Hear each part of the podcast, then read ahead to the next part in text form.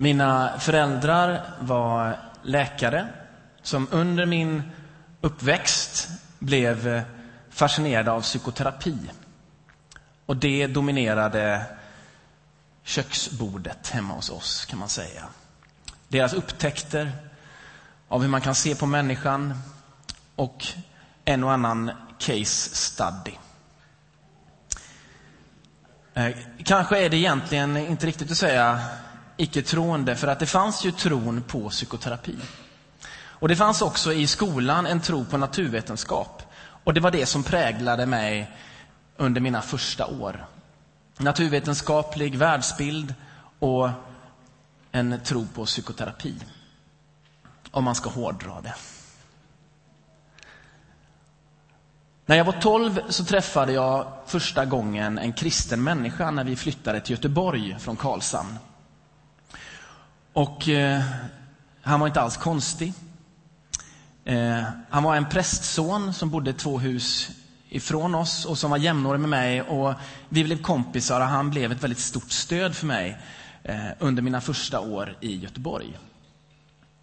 Och han och hans kompisar, eh, som kallade sig kristna, de var nog en del av anledningen till att jag sökte mig till ett konfirmationsläger i Svenska kyrkan när jag var 16. På det här lägret så började jag be till Gud.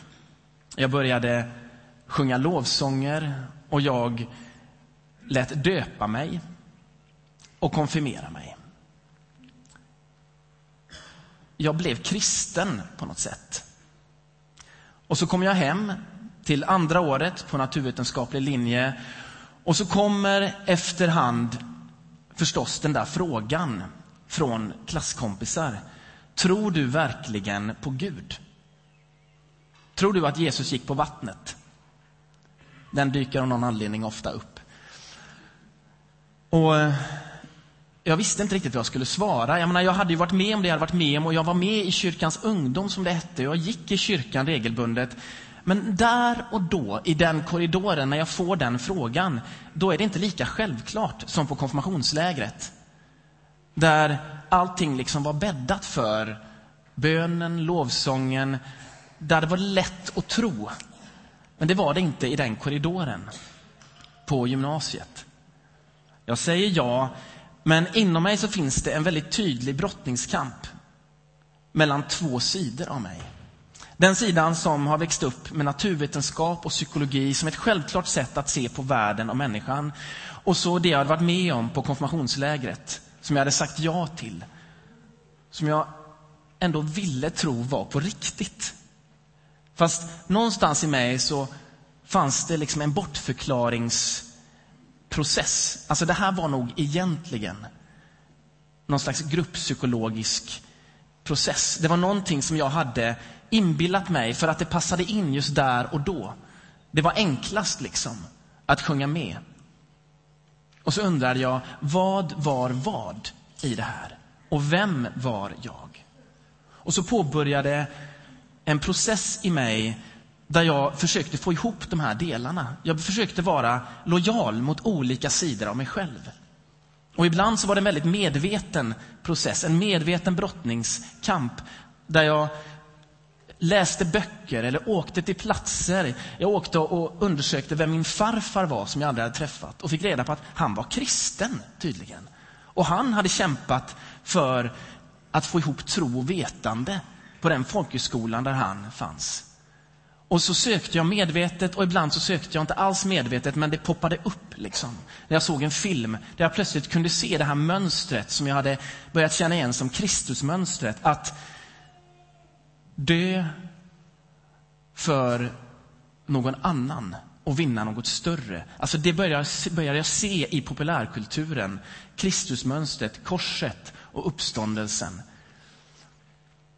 Och så var det ett speciellt tänkande som blev viktigt för mig. Eh, och det var ett tänkande som kom till uttryck i en bok av Ove Wikström som heter Det bländande mörkret. Ove Wikström, Det bländande mörkret. Där beskriver han människan från två håll. Människan som en psykologisk varelse som består av psykologiska processer och där det kan uppstå inre konflikter, neuroser, fobier, ångest. Och det behöver man ett psykologiskt språk och psykologisk behandling för att komma åt. Och så i andra delen av boken så glider han över i att konstatera att det finns också andra sidor av människan. Det finns en andlig dimension i människan som det psykologiska språket inte täcker, som det psykologiska språket inte kan förklara.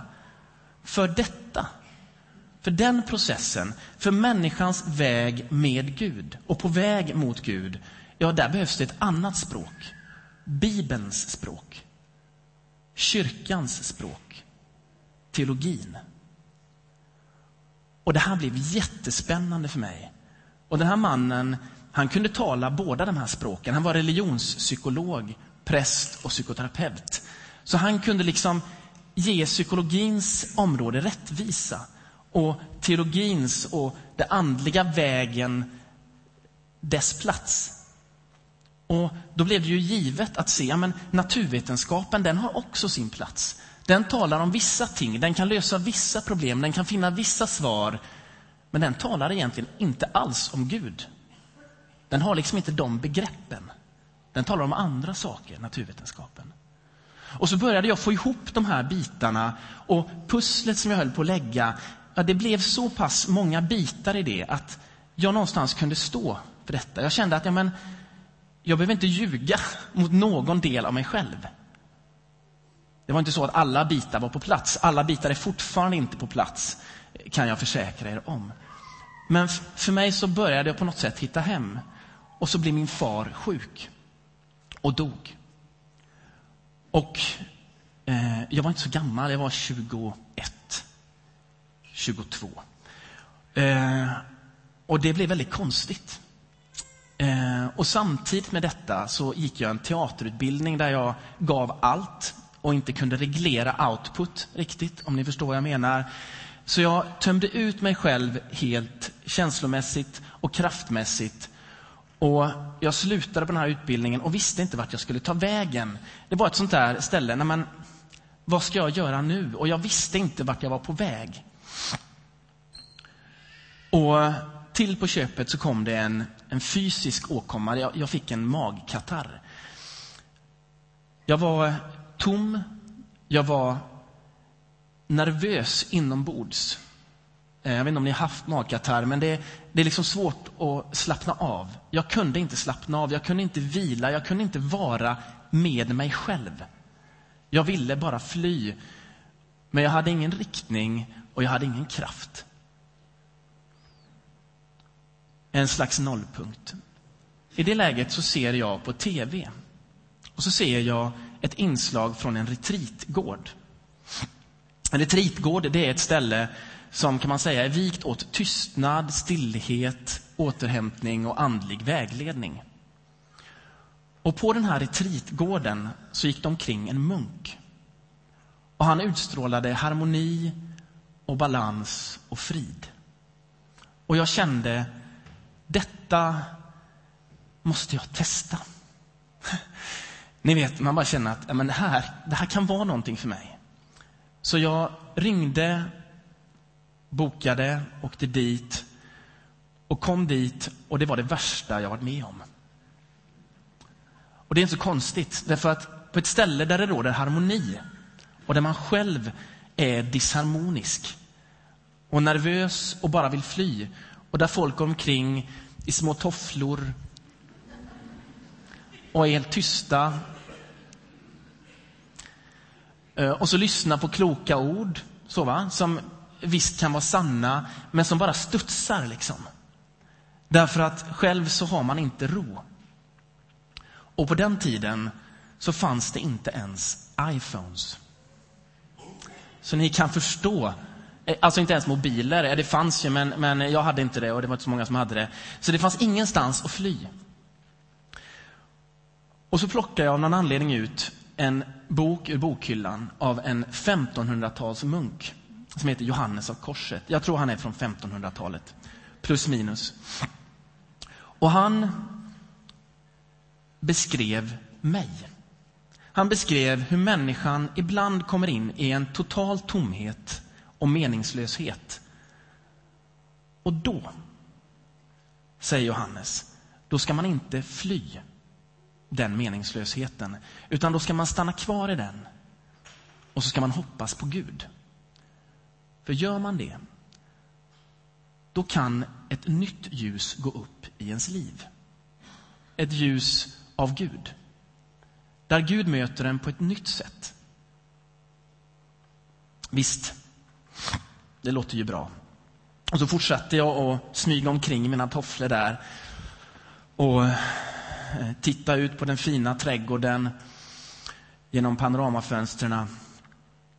Och så kom kvällen. Eh, och kvällen och natten, det är det värsta när man mår på det här sättet. Därför då blir ensamheten total. Då finns det verkligen ingenstans att fly och man behöver egentligen sova för man är så kraftlös. Ja, ja. Jag gör som Johannes säger. Jag kan lika väl sitta här på sängen och hoppas på Gud och vänta på Gud och bara vara här. För det blir ju inte bättre ändå. Så jag sätter mig och jag vet inte om man ska kalla det bön eller väntan. Men jag sitter där i några timmar. Och så är det som att jag plötsligt kan höra min puls och känna min andning. Och i varje hjärtslag och i varje andetag så är det som att Gud säger Jag älskar dig. Du behöver inte fly längre. Du behöver inte skynda dig bort från dig själv. Jag är här och du är här och jag älskar dig. Bo-boom, bo-boom. Och där kunde jag vara. Jag hade liksom kommit hem. Det var känslan.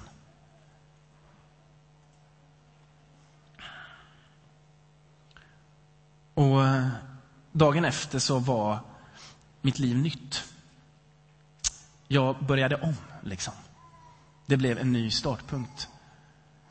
Och sen har jag burit med mig den relationen som vi etablerade den natten. Som ett rum inuti mig. Och det är klart att ibland så blir det rummet väldigt litet.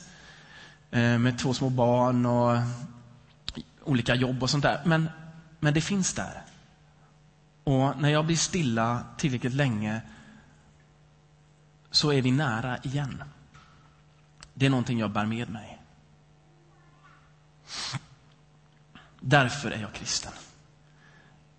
Från den stunden så finns det liksom ingen återvändo för mig. Om jag hade suttit där nu, eller där och hört den här berättelsen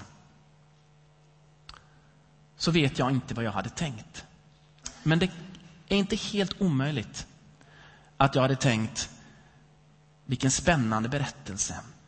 Vad spännande för honom att han har fått vara med om det. Men det är en ganska speciell berättelse. Jag menar, det är ganska speciella omständigheter. Vem växer upp med två läkare som blir troende psykoterapeuter? Liksom? och sen bosätter sig två hus ifrån en prästfamilj. Och så vidare. Vi kan lägga till och se på vad sannolikheten är för att vara med om något sånt här. Men när jag ser tillbaka på de tio åren, från det att jag mötte prästsonen, om vi kallar honom det, och mitt möte på retreatgården med Gud, så är det inte de speciella sakerna som dominerar. Utan det finns någonting i den resan som är allmänmänskligt. Som är allmänt tillgängligt, faktiskt. Jesus talar om det i Matteus 7. I Matteus 7, om du har en bibel.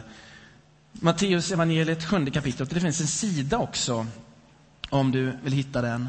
Så det är 682.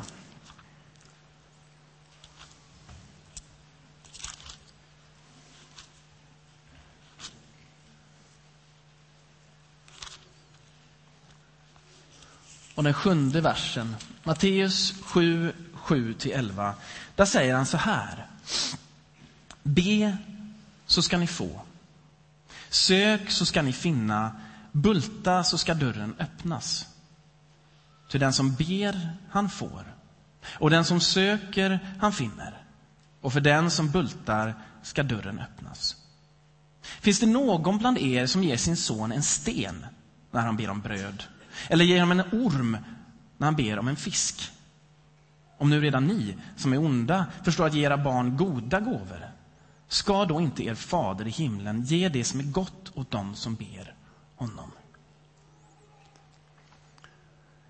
Alltså detta tanken på att det finns någonting att hitta. Och den behöver man höra ibland. Det finns någonting att hitta. Det finns en anledning att söka. Det hade jag fått med mig.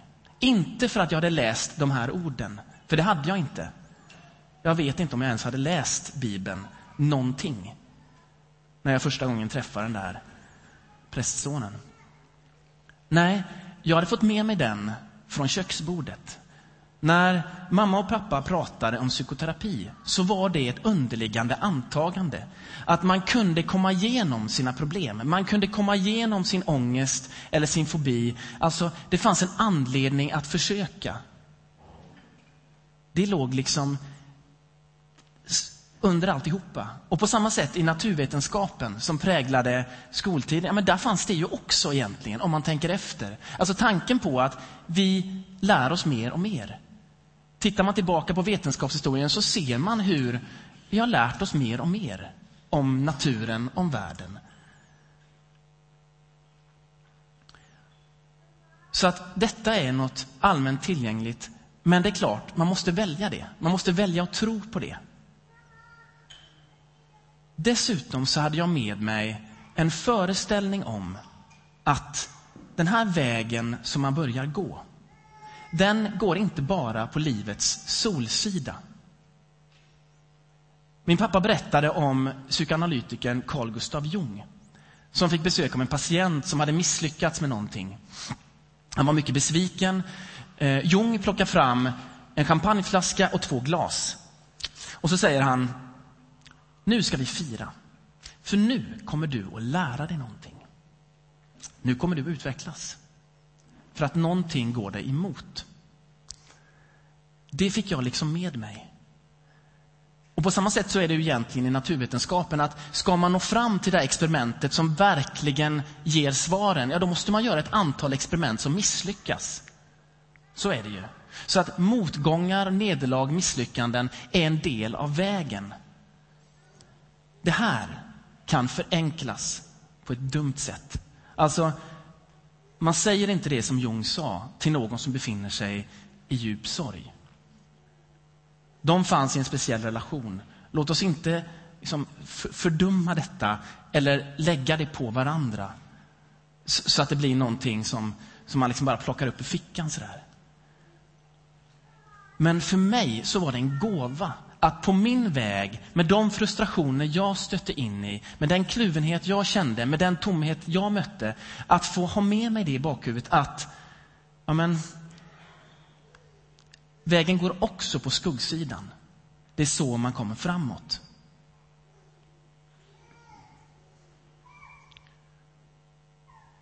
Och Det som var så intressant för mig med den här boken av Ove Wikström, det var att det som naturvetenskapen säger och det som psykologin säger, ja det gäller också på trons område. Det blev så tydligt, för han går tillbaka till de andliga erfarenheter som finns hos mystiker, munkar, nunnor, vanliga människor som har gått med Gud. Och då visar det sig att vägen ser ungefär likadan ut.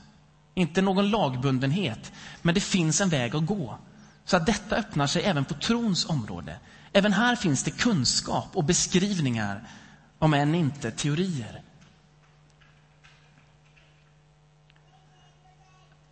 Och det han också talar om det är att man kan få se sin frustration, sin meningslöshet, sin tomhet som Guds knackning. Alltså det som Johannes av korset talade om och som jag gick på den natten. Alltså att få se på sin frustration, inte all frustration, inte all, alla motgångar, men man kan få tolka en känsla av meningslöshet som Guds knackning. För det är nämligen så att Gud knackar på våra dörrar. Han säger det själv i Uppenbarelseboken, tredje kapitlet, så säger han att jag står och bultar. Andreas, jag står och bultar. Om någon hör min röst och öppnar dörren ska jag gå in till honom och äta med honom och han med mig. Om man får tolka en känsla av meningslöshet eller en känsla av saknad som att det är Gud som bultar på min dörr. Hur hör man då den rösten?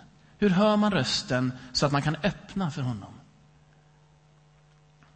Ja, våra frustrationer kan se ut på olika sätt. Jag har berättat om mina, några av mina frustrationer.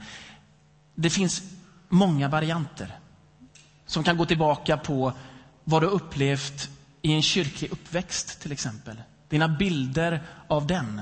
Dina bilder av kyrkan, även om du aldrig har varit i en kyrka förut. Eller dina bilder av Gud som kan skapa en hämning. Eller helt enkelt en frustration över att du faktiskt har sökt. Att du har bultat och du tycker inte att dörren har öppnats. Där finns vi också ibland.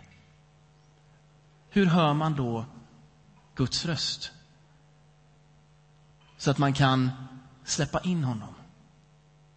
Och då säger Ove Wikström och andra, då säger de, ja men vi är olika och vårt sökande ser ut på olika sätt. Och det blir tydligt redan i Matteus som jag läste, när Jesus talar om att be. Ja men ibland ber vi. Sök, ännu lite mer aktivt kanske, och bulta. Alltså det finns olika sätt att söka Gud beroende på vem du är och var du befinner dig i ditt liv. Men vi behöver nog ta ansvar för att höra Guds röst. Alltså, vi behöver ta ansvar för frustrationen. Det går att leva ett helt liv och bara, bara, bara, bara bära omkring på en frustration över någonting som har hänt i en kyrka någonstans. Eller över någonting som du tycker att det här funkar inte. Det går att bära omkring på det ett helt liv.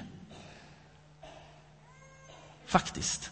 Och bara fly undan vad det försöker säga dig. Men man kan också söka och be och bulta och försöka ta reda på vad står detta för? Vad vill detta peka på för mig?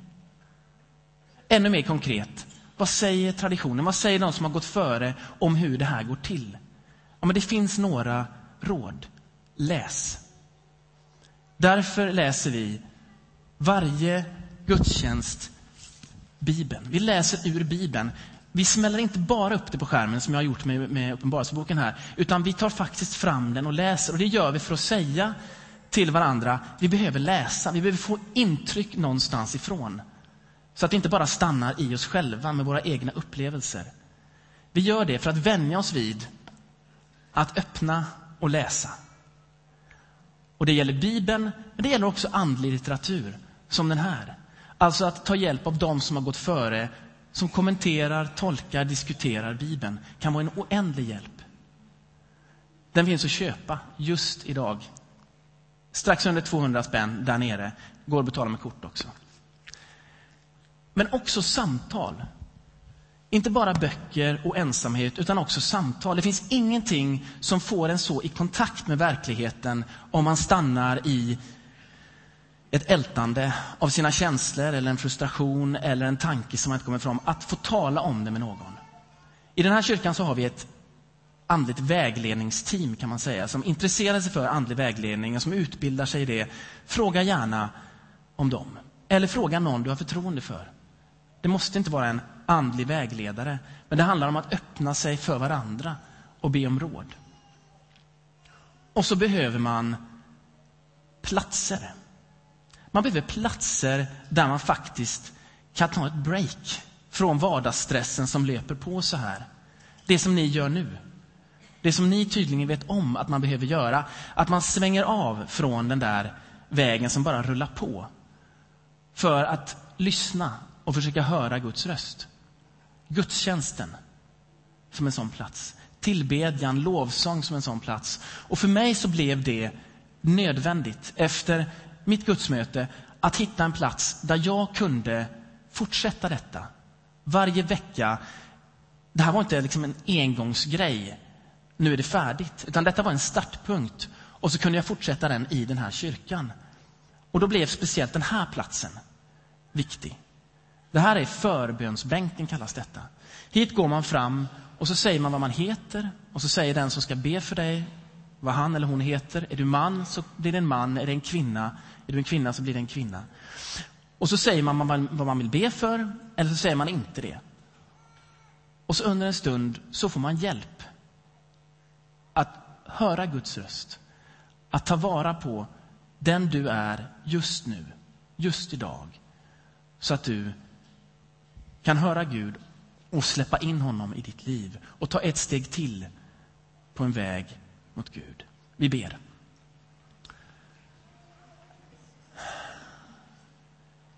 Tack Gud för att vi är unika. Att vi sitter här med våra egna bakgrunder. Kanske våra egna frustrationer. Och att du älskar oss var och en. Att du har gått igenom döden för att möta oss var och en, för att vi ska veta att inget mörker är för mörkt för dig. Herre, led oss på vår väg så att vi kan ta ett steg till. Herre, fyll oss med längtan och otillfredsställdhet Fyll oss med en hunger efter dig. Så att vi tar ett steg till. Att vi vågar tro på att om vi ber, om vi söker, om vi bultar så finner vi. Ge oss en sån hunger, Herre, och en sån tro. Vi ber i Jesu namn. Amen.